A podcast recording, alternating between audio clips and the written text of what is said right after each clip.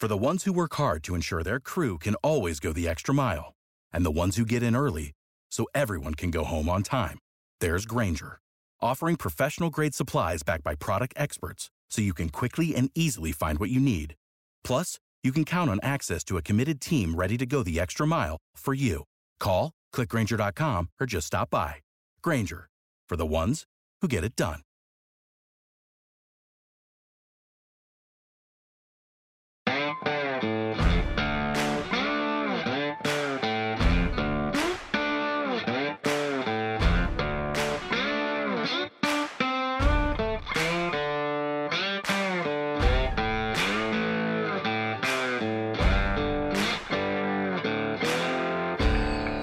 What's going on, everybody? Thank you so much for wrapping up your week with us.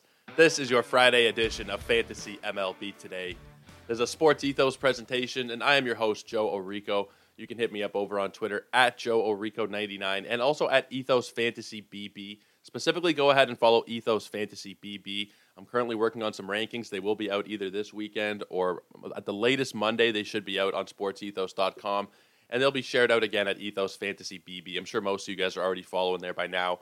Just still trying to get a little bit extra support on that account as we head into the off season here. I know people will stop kind of consuming baseball content, but you know, hit the follow button. And whenever you do want to get your baseball fill, there will be stuff there for you. So we're going to continue with our second base shows today. Now, I was talking yesterday about maybe just doing two.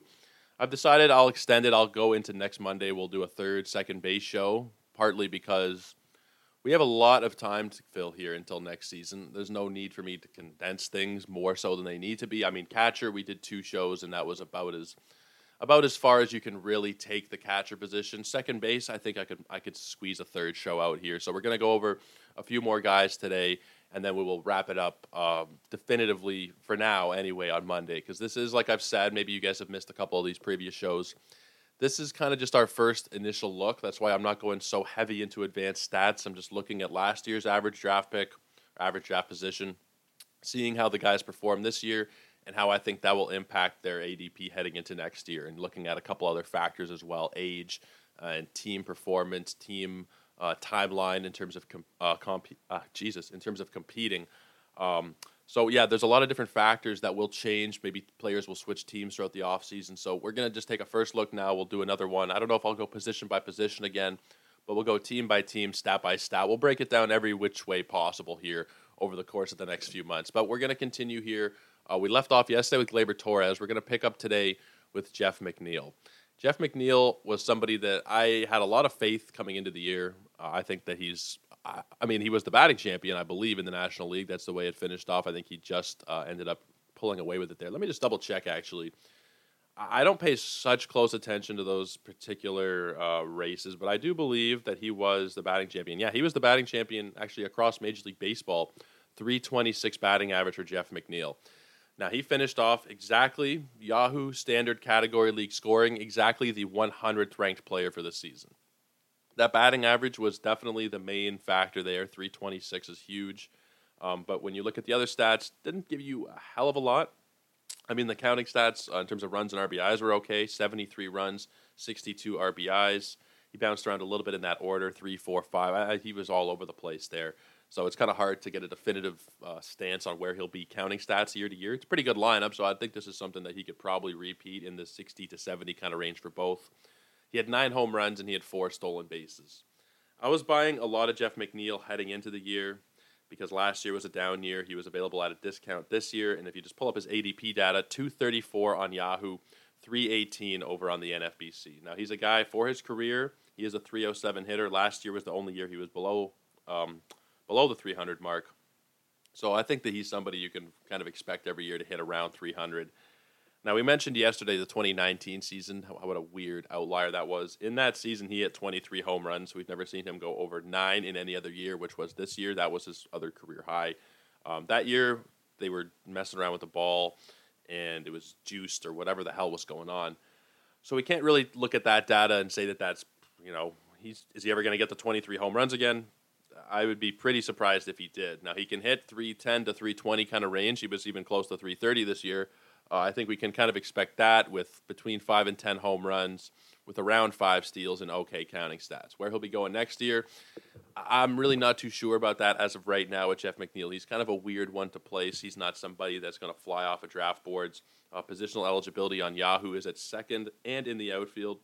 Now, let me just take a quick look and see. Will he retain that outfield? Yeah, he will. He played more than enough games to retain that. So, that positional eligibility, second and outfield, it's nothing to, to write off. You know, that's something that's pretty valuable when you can move a guy from the infield into the outfield.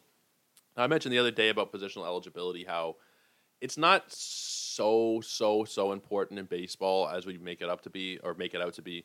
Uh, it's still important, but I think it's more important in basketball and things where you have guys who are not are sports where guys are playing uh, not every single day, and you constantly have to be rotating your lineup. Like, you know, a standard daily or weekly changes. Your lineups in baseball are going to be fairly similar day in day out. You're going to have the same guy catching, same guy at first, same guy at second, same guy at third. Here and there, it will definitely assist you when there's a guy who has an off day or injuries. You can move guys around or whatnot, but maybe we maybe we overplay the significance of that kind of uh, eligibility. It's still don't get me wrong it's still very important. And if there's a guy who's like just first base eligible or just third base eligible, it definitely stings a little bit. So second and outfield, really good stuff. Now, will that? Um, you know, I'm just kind of working through this with you guys. Will that eligibility combined with the high batting average be enough to offset the lack of real home run and steal numbers? Now, in that lineup, I think that he can do something similar to what he did again this year. 533 at bats. That was over 148 games that was the most he'd ever played in a season. I think that he could probably do something similar to that again next year in that 500 to 550 at bat range and give you a very similar stat line. It was very weird how he batted 249 last year. We give it a pass, we throw it away. And this year, he was, you know, he was the highest batting average in all Major League Baseball. So I think he'll probably be somewhere, uh, what did I say, 230? Yeah, 234 on Yahoo, 318 in the NFBC he's probably someone who goes around the 150 mark. I think at least on Yahoo, NFBC, I don't have as much experience, so it's harder for me to say there. But I think with Yahoo, he's probably going in that 150 kind of range, 10th round of a 15 teamer, uh, in, in that kind of ballpark. Would I go a little bit higher on him? Maybe. I mean, even in a 12 teamer, you're looking at like 12th, 13th round. It's not a high risk pick. And he's somebody who, like we said, he has the versatility. He can hit for a high batting average. And batting average can be kind of hard to come by a lot of the guys who are going to hit for a high batting average are going to go kind of early in drafts. A guy like Jeff McNeil, he's not going to jump off the board. He'll still be available in that kind of range. I'm thinking anywhere from like one. It's God, it's it's so hard to say right now, like 140 to 180, kind of somewhere in that in that glom. And then I think that's that's going to be a pretty solid value pick. We talked about uh, the top five second basemen yesterday: Altuve, Semien, Edman, Gimenez, and Torres none of them really inspire confidence as a pick, and I think mostly it's because their ADP is going to push up a little bit too high for me next year. Jeff McNeil, I don't see it pushing up too too high. No sexy counting stats, not a lot of home runs, nothing really there. The batting title is something, but I don't think that that drags or drives uh, pulls people in enough as it should. Jesus, still finding my words here this morning. I don't think that pulls people in as, as much as it might possibly should, given the scarcity of batting average. So I don't think he'll be going too high. I think I'm going to have quite a bit of Jeff McNeil heading into next season. Let's move on now to Thairo Estrada. He had a really solid year. In 140 games, he had 488 at bats, 14 home runs, 21 steals, and he batted 260. This was with 62 RBIs. And how many runs did he have? 71. He was the 113th ranked player this season. He had second short and outfield eligibility. Thairo Estrada, he had the lowest individual ADP on any site that we're talking about for players these last two days, anyway, uh, in terms of our second baseman. His NFBC ADP was 725. Now that's not putting in any specific um, search results. That's just looking at all of it. You know, some people will fact, um, search by main event or search by DCs or search by a certain date. I just did all the data, all the drafts. Where was Thairo Estrada going this year? On average, maybe it's not the most accurate view. Maybe I should be looking at you know just late drafts. But you know, people did drafts all throughout the off season, so it's all contributes to the data he was pretty much an afterthought at pick 725. Now, a lot higher on Yahoo 217. I think their data probably is filtered because they don't open their they don't open their draft rooms until when do they open them? I don't even know. February maybe. Uh, I I can't even remember exactly when they open, but there's not as much time to make those early picks, those early um, before you know before things become set in stone, that's when you can make picks on the NFBC. People are drafting right now for next year. You can't do that on Yahoo, so that will impact the ADP a little bit. But still, like if you drafted Thairo Estrada at 725, you were laughing. You were absolutely laughing this year. Now, in terms of his eligibility for next year, this guy played 102 games at second. He played three games at third, so he won't get third base eligibility. That would have been really nice, but 37 at short, 18 in left field. So he'll still have the other positions that he had eligibility for. And I know I just mentioned with Jeff McNeil how it's not, you know, not the biggest of deals, but when there's a guy who can play like four positions or something like that, that's really good. And there's and I shouldn't poo-poo eligibility like that. I mean, I do want to, you know, just set the record straight real quick. I still think it's really important that guys have multiple positions of eligibility, but I don't think it is like the be all and end all necessarily. I think once guys are in your lineup, they're kind of set there. Whereas like basketball, a guy plays three days a week, four days a week, you're going to be transferring them in and out of the lineup, sticking them in wherever you can. So that's where I think there's a little bit more value. But with a guy like Estrada, uh, he plays a couple of, you know, especially second base to go along with shortstop, which is a little bit deeper, outfield a little bit deeper. But specifically, having him at second base is just so key. Ended the year only 67% rostered in Yahoo leagues, which is figured it would have been maybe a little bit higher than that. Uh, he's the guy who, like I said, 113th uh, ranking for the year equals out to a ninth round draft pick. So, I mean, he's definitely somebody who should have been on more rosters. I think there's always a little bit of worry. Mentioned this yesterday with Andres Gimenez. When there's not much of a track record behind a player, you tend to not put so much stock into early season stats. But if you picked him up and you held on to him all year, he did a really great job for you. Now, those uh, ADPs, they're going to be totally out of whack. The NFBC one, 725, those are for like minor league flyers guys at that point. Uh, post pick 700, there's no real interest there. I think in probably, and it's harder for me to say with NFBC. Yahoo, I think you're probably going to be looking at around that same kind of McNeil range, roughly in the 150 ish. Um, Giants are not the greatest team around him. Uh, I don't have as much faith in him as I do in Jeff McNeil. He goes back to that track record thing. This was Estrada's first season of playing more than 50 games. I mean, 52 last year, but you get what I'm saying. I like to have a bit more of a proven track record, a couple years where I can look back and say, okay, this guy, you know, Tommy Edman, every year he's hitting 11 home runs and he's uh, stealing 30 bases. McNeil, every year, okay, it's only eight home runs and five steals, but, you know, he's hitting 300 plus. So when you know a couple years in advance, or not a couple years in advance, when you have a couple years of track record to really build off of and look towards when you're projecting a player, I, I like that a lot better. There are obviously a lot more factors we'll get into more throughout the offseason, but just on the surface, Guy did this for the last five seasons. In the sixth year, you'd expect him to do something probably similar, assuming that there's no major things that have changed. I like Estrada, just juxtaposing these two because they were so close last year in terms of their ranking for second baseman. I would take McNeil over Estrada because of those factors, specifically also because the lineup around him is so much better. But I think generally in that 150 kind of range, uh, you should be all right to take uh, either of these guys there, really. I think that there'll be a good amount of value uh, and taking either of these guys in that kind of depending on size of your league, but I think probably 12th round, 12th, 13th round is where they're going to slot in. Let's move on now to Jake Cronenworth. He pretty much gave you exactly what you were hoping for this season. He ended up as the 125th ranked player. And when you compare that with his ADPs, it was 127 on Yahoo, 122 on the NFBC, right smack in the middle there. I don't know that there's going to be another player we talk about at any position who was so in line with their ADP on both sites. It's really, really remarkable. Now, in terms of what he actually gave you, pretty much exactly what it was last year. Uh, you know, some slight differences, but the value was about the same. Uh, he had six fewer runs, 88 this year compared to 94 last year. Four fewer homers. He had 17 compared to 21. And he jumped up by 17 RBIs. He had 88 this year as opposed to 71 last year. Steals were the same, three this year, four last year.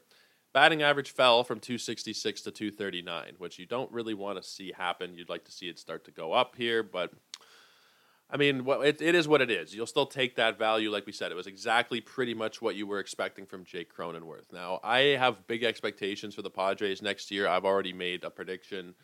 Um, I've mentioned it on this show, maybe on Twitter as well. I think that they're going to be the World Series champs next year. I think that that will be their time once they have Tatis there, Josh Hader with a full, maybe not a year, but you know more time under his belt there to get comfortable. Same thing with Juan Soto, another year of Machado. Like I, I have really high expectations for the Padres for next season. I think that you know they're they're not quite there yet, and I don't think they're going to beat the Dodgers.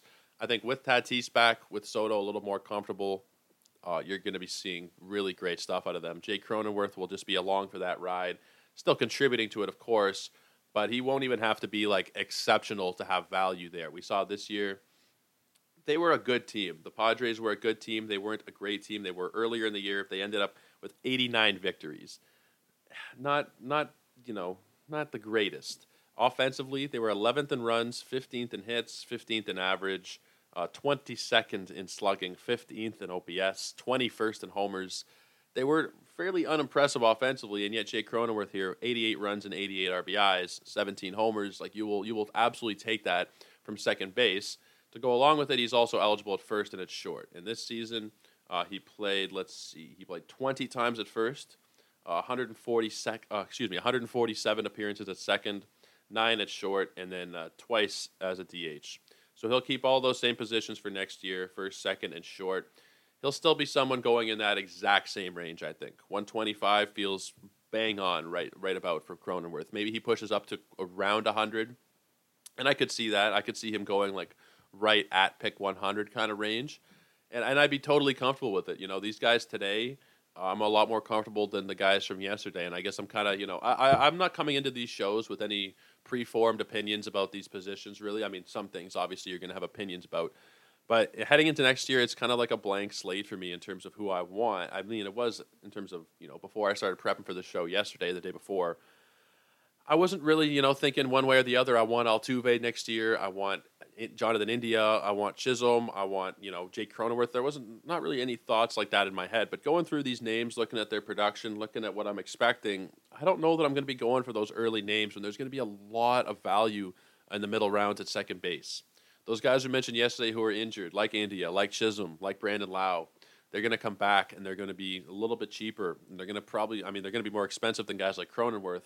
But there's going to be a good range, I think, between probably 60 and 120 where we see a lot of these second basemen go off the board, where we see guys like Tommy Edman, Gimenez, Gleyber Torres, McNeil, Thairo Estrada, Jake Cronenworth. I think they're going to go off the board. Maybe McNeil uh, and Estrada a little bit beyond 120, like maybe 130, 140, what did I say earlier, about 150. Maybe they go a little bit later, but there's some good value to be had with middle round second baseman next year. Uh, you know, obviously we're still projecting where roughly these guys are going to be ADP wise, but I don't think I'm too far off on anybody.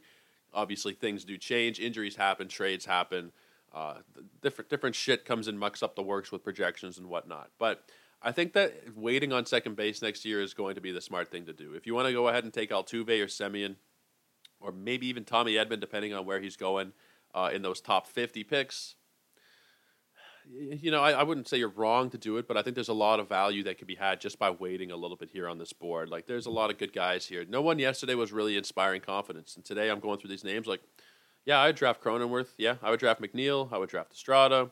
Now, the next guy we're going to talk about here, I'm definitely not as big on for next season, but at the right price, I might be able to be talked into it, and that is Whit Merrifield. Now, the price this year, it's fairly safe to say he did not live up to it. 35 on Yahoo. 33 on the NFBC. Now, I was going to pull this up before. I'd actually forgot to do it. I just want to see who was being drafted as the sec- like the first second baseman off the board this year. Yeah, it was Trea Turner technically, and he's not really second base. Uh, it would have been Whit Merrifield as the second second baseman off the board this year behind Ozzie Albies. I mean, okay, we'll say third because of Trea Turner, but in terms of guys who actually play second base, Merrifield was being drafted very high up, and you can understand why. After last season, he had 40 steals, he had 10 home runs, drove in 74. He had 97 runs scored, and he batted 277. Really good stuff from Whit Merrifield last year.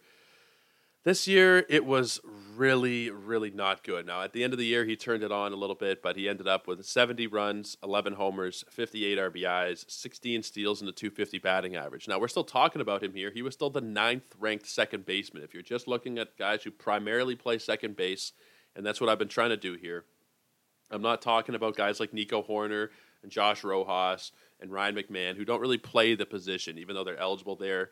We're going to talk about them at their own position shows, third and short, and we're going to talk about different guys who more more play the position that they're in line with, um, not so much as fantasy eligibility. In terms of just second baseman, Whit Merrifield was the ninth ranked second baseman this year, just to show you how little value there really is at the position. Now, he did play a little bit outfield, primarily, though, Whit Merrifield He's a second baseman. That's why he's grouped in here. It was really not good, and I can't ex- I can't really you know look at him and look at what's going to be going on next year in Toronto with a likely platoon with Santiago Espinal.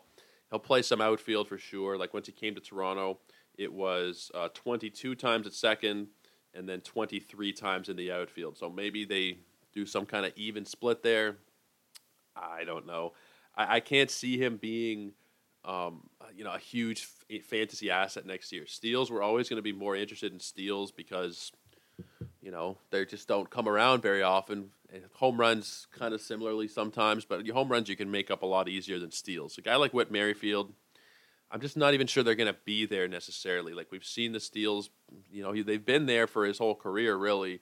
Uh, going back to his first full season, 2017, it was 34 steals, then 45, then 20, and then in the lockout, see lockout, I did again. In the pandemic shortened year, he had 12, but 12 in 60 games, right? And then last year, 40 of them in 162. This year, 139 games, and he had 16 steals. And I think it's also noteworthy that he was caught more times this year attempting 21 steals than he was last year attempting 44. He was 40 out of 44 last year. He was 16 for 21 this year. Not great stuff out of Whit Merrifield now. Down the stretch in Toronto, he did pick it up, and he ended up batting with as a Blue Jay 281 with five home runs and a stolen base. You know, that's pretty okay. Uh, and it was early on in his Blue Jays tenure. He was platooning, like he was sitting every. I mean, actually, he was sitting more than he was playing. It wasn't even really a platoon. It was like, you know, he would sit two and then he'd play a third, and then, you know, he'd sit one, play one, sit for three days. Like it was like, you know, maybe two times a week, three times maybe you were seeing Whit Merrifield out there.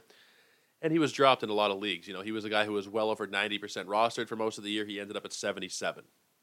Now, he is a guy I believe is under contract for one more year, so the Blue Jays will, will send him out there at second with Espinal. Maybe they'll put him in the outfield, uh, you know, to relieve George Springer sometimes next year. Which I mean, George Springer should really probably be a corner outfielder, but that will we'll leave that for a different show here. Uh, I I don't know uh, is the is the main answer here with with Whit Merrifield. I don't know exactly what to expect out of him.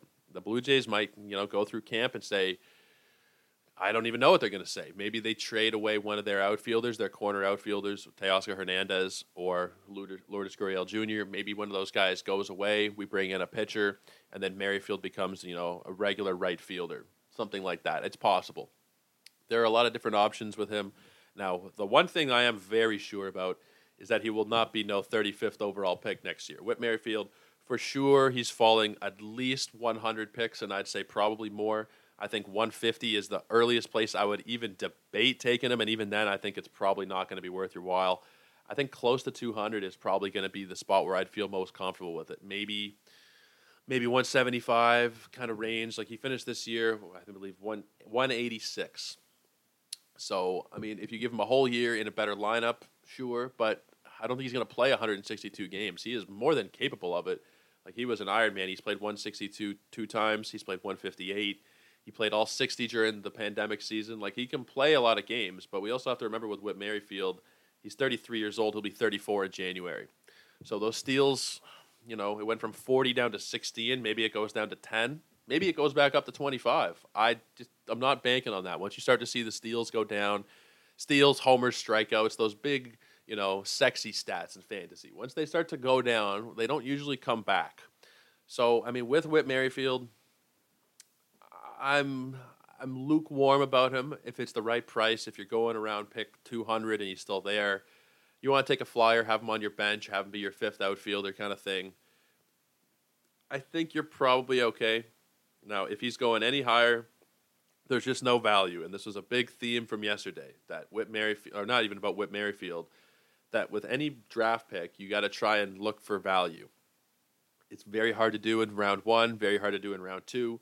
You're hoping that those guys just live up to those draft picks, right? You take a guy fifth overall, fourth overall, third overall. There's not really much room for him to go up.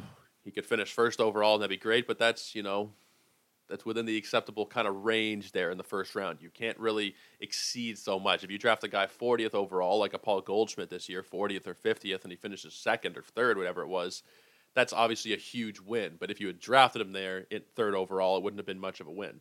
And I'll give you an, an example here.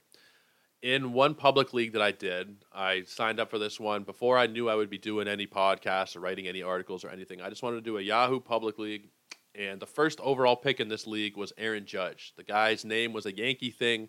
Uh, I forget the name of the guy's team exactly, but he was a Yankee guy. He took Aaron Judge first overall. Now, even though Aaron Judge was the number one overall player in fantasy this year, that's not a good pick. That's not a smart draft pick. You can get him in the third round. You could have easily had guys like you know Jose Ramirez in the first, Woodruff in the second, and then go for Judge in the third. Some I I'm, I can not remember exactly what what the order would have been, where who was slotting in where exactly, but just because a guy's going to finish first, if you're going to take him there way ahead of ADP, it doesn't mean there's any value in the draft pick. And that's something I'm always trying to do here is look for a round or two of value. If you're taking a guy 60, hopefully he can finish 50. If you're taking him 70, hopefully he finishes 55 or 60, and, and so on and so forth. It's something that we talk about here and there, and I mean, I haven't talked about it so, so much, and mostly because I didn't really have that much time to do draft prep this season. My first podcast this year was March 22nd or something. There wasn't a hell of a lot of time to do, you know, preseason kind of shows. There was like 10 preseason shows, and I kind of had to cram it all in there one show for first base, one for second, one for third.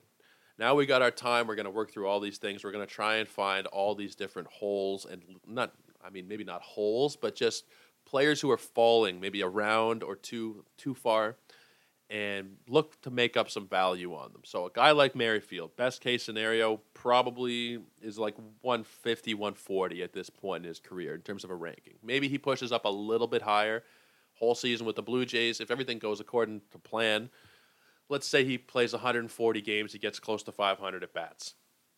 No reason to think he can't do something fairly similar. You know, you take away that time he spent with the Royals the first four months of the year and switch that for at bats in the Blue Jays lineup. You figure you'll get some more counting stats, and you know maybe you get a bit of a higher batting average by osmosis, being around some better dudes. I know that's totally bullshit what I just said there, but maybe you know you're around some better hitters, you start hitting a little bit better. It, it's not the craziest thing it has been known to happen. I just can't see, you know, taking him at 130, 140, hoping for a 140 season when, you know, you probably should take him 170, 180, hope for a 140 season. And then if he gets it, he gets it. If he doesn't, he doesn't. But you're not setting your expectations so high. Like there are so many, there's so many different ways to go about this. I, I try, I try all the time to look for value, but some people will just say, no, I want safe picks. I don't want, I don't need to worry about somebody jumping up the board 20 slots if I'm taking a guy in round five, just give me fifth or sixth round production and we should be okay. Same thing goes for round seven and round two and round 25. You know, just give me someone who can perform roughly within that spot, maybe a touch higher, touch lower, just within that range, and I'm fine. I tend to be more risk averse, but I also try and look for guys who, you know, the best example out of these second basemen of someone who you can probably get lower than they should be going, I think, is Jeff McNeil. I think the value will be there with a guy like Jeff McNeil, going probably 150, 170, and he can finish around 100. That, for me, is a huge, huge value pick. He won't be sexy because there's no home runs, no steals. But he does play in New York and hits for a high batting average. So maybe some people will push him up because of that. I still think there's going to be a lot of value there. And guys, I, I appreciate you bearing with me here because, like I said, this is just kind of like a rambling session. This is what uh, you know. There's that meme that's been going around for a, I don't know. I saw it a couple weeks ago. Guys don't go to therapy; they just do podcasts. You know, that's pretty much you know just bitching and ranting about baseball and about what I'm what I'm kind of thinking. And I'm still forming my opinions. I don't come into these particular shows with uh, you know a defined strategy. And, and Dan Besbris put it, I think, the best way. Uh, host of our fantasy NBA Today show, that these shows, these podcasts, are kind of like Curb Your Enthusiasm come in with a couple of main points. There's two or three things we want to hit for sure during the episode, and then the rest of it just kind of gets improvised and filled in. So I do appreciate you guys sticking with me through this rambling uh, session of mine, this therapy session of mine. And another week concluded on the show. God, I think it's 31 weeks we've been doing the show for now. Really cool stuff. I'm going to get to work on my rankings now. We have a couple of players down on the list. I'll tell you right now, as of today, uh, spoiler alert for you guys: Trea Turner is going to be ranked number one in my rankings. Could go maybe with Jose Ramirez, maybe Acuna, maybe Julio Rodriguez, but for me, it's going to be Trea Turner. He leaves the Dodgers. Maybe we'll do something else there. You know, maybe he pushes down one or two spots, but uh, as of right now, uh, Trea Turner is going to be number one, and those rankings will be out over the weekend, uh, or, or, either either Sunday or Monday on sportsethos.com. I'm going to see how much I can get through over this weekend. Going to try and really grind, put my nose down, and get those out for you guys. I'm going to try and do some little write ups along with the players as well. And it won't be position by position. This will just be a top 50. And, you know, I'm sure this will be good for a laugh looking back in six months just to see how off it is, how different things are. But I'd like to, you know, just put checkpoints down throughout the year to see what we're doing, uh, see what we're thinking during those particular periods, and then we adjust based on that. So, guys, I won't keep you any longer than I already have. Second base is a weird position. There's a lot of different strategies. I talked about it on Twitter yesterday. If you missed yesterday's show and you're thinking, where, why the hell did this guy start off with Jeff McNeil? Go back and check out yesterday's. Go back and check out starting last week when we started with catcher. We're going to go through every single position. Catcher with just two shows. Everything else will be at least three. And I think we're going to do an entire week of pitching. So please do go subscribe to the podcast. Apple, Google, Spotify, Stitcher, wherever you get it. If your app that you use it on, because I know you can't do it on all of them, allows you to leave a review, a rating, those things would be really appreciated. Five stars would be ideal. And please do go check us out on Twitter at JoeRico99 and at Ethos Fantasy BB. Please go follow Ethos Fantasy BB. That is the important one right now. Trying to grow that one up. Uh, it's at like 160 followers. Let's get it up there. My goal is a thousand during next year for the baseball season. We're gonna get there with your help. So please, guys, do go follow. That's it. That's enough rambling for me. Take care. Have a good weekend and enjoy the baseball, guys. Cheers.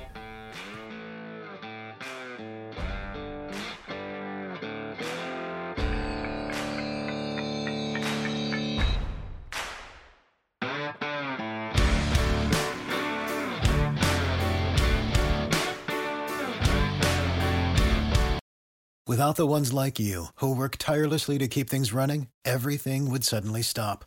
Hospitals, factories, schools, and power plants, they all depend on you. No matter the weather, emergency, or time of day, you're the ones who get it done. At Grainger, we're here for you with professional grade industrial supplies. Count on real time product availability and fast delivery. Call clickgrainger.com or just stop by. Grainger for the ones who get it done.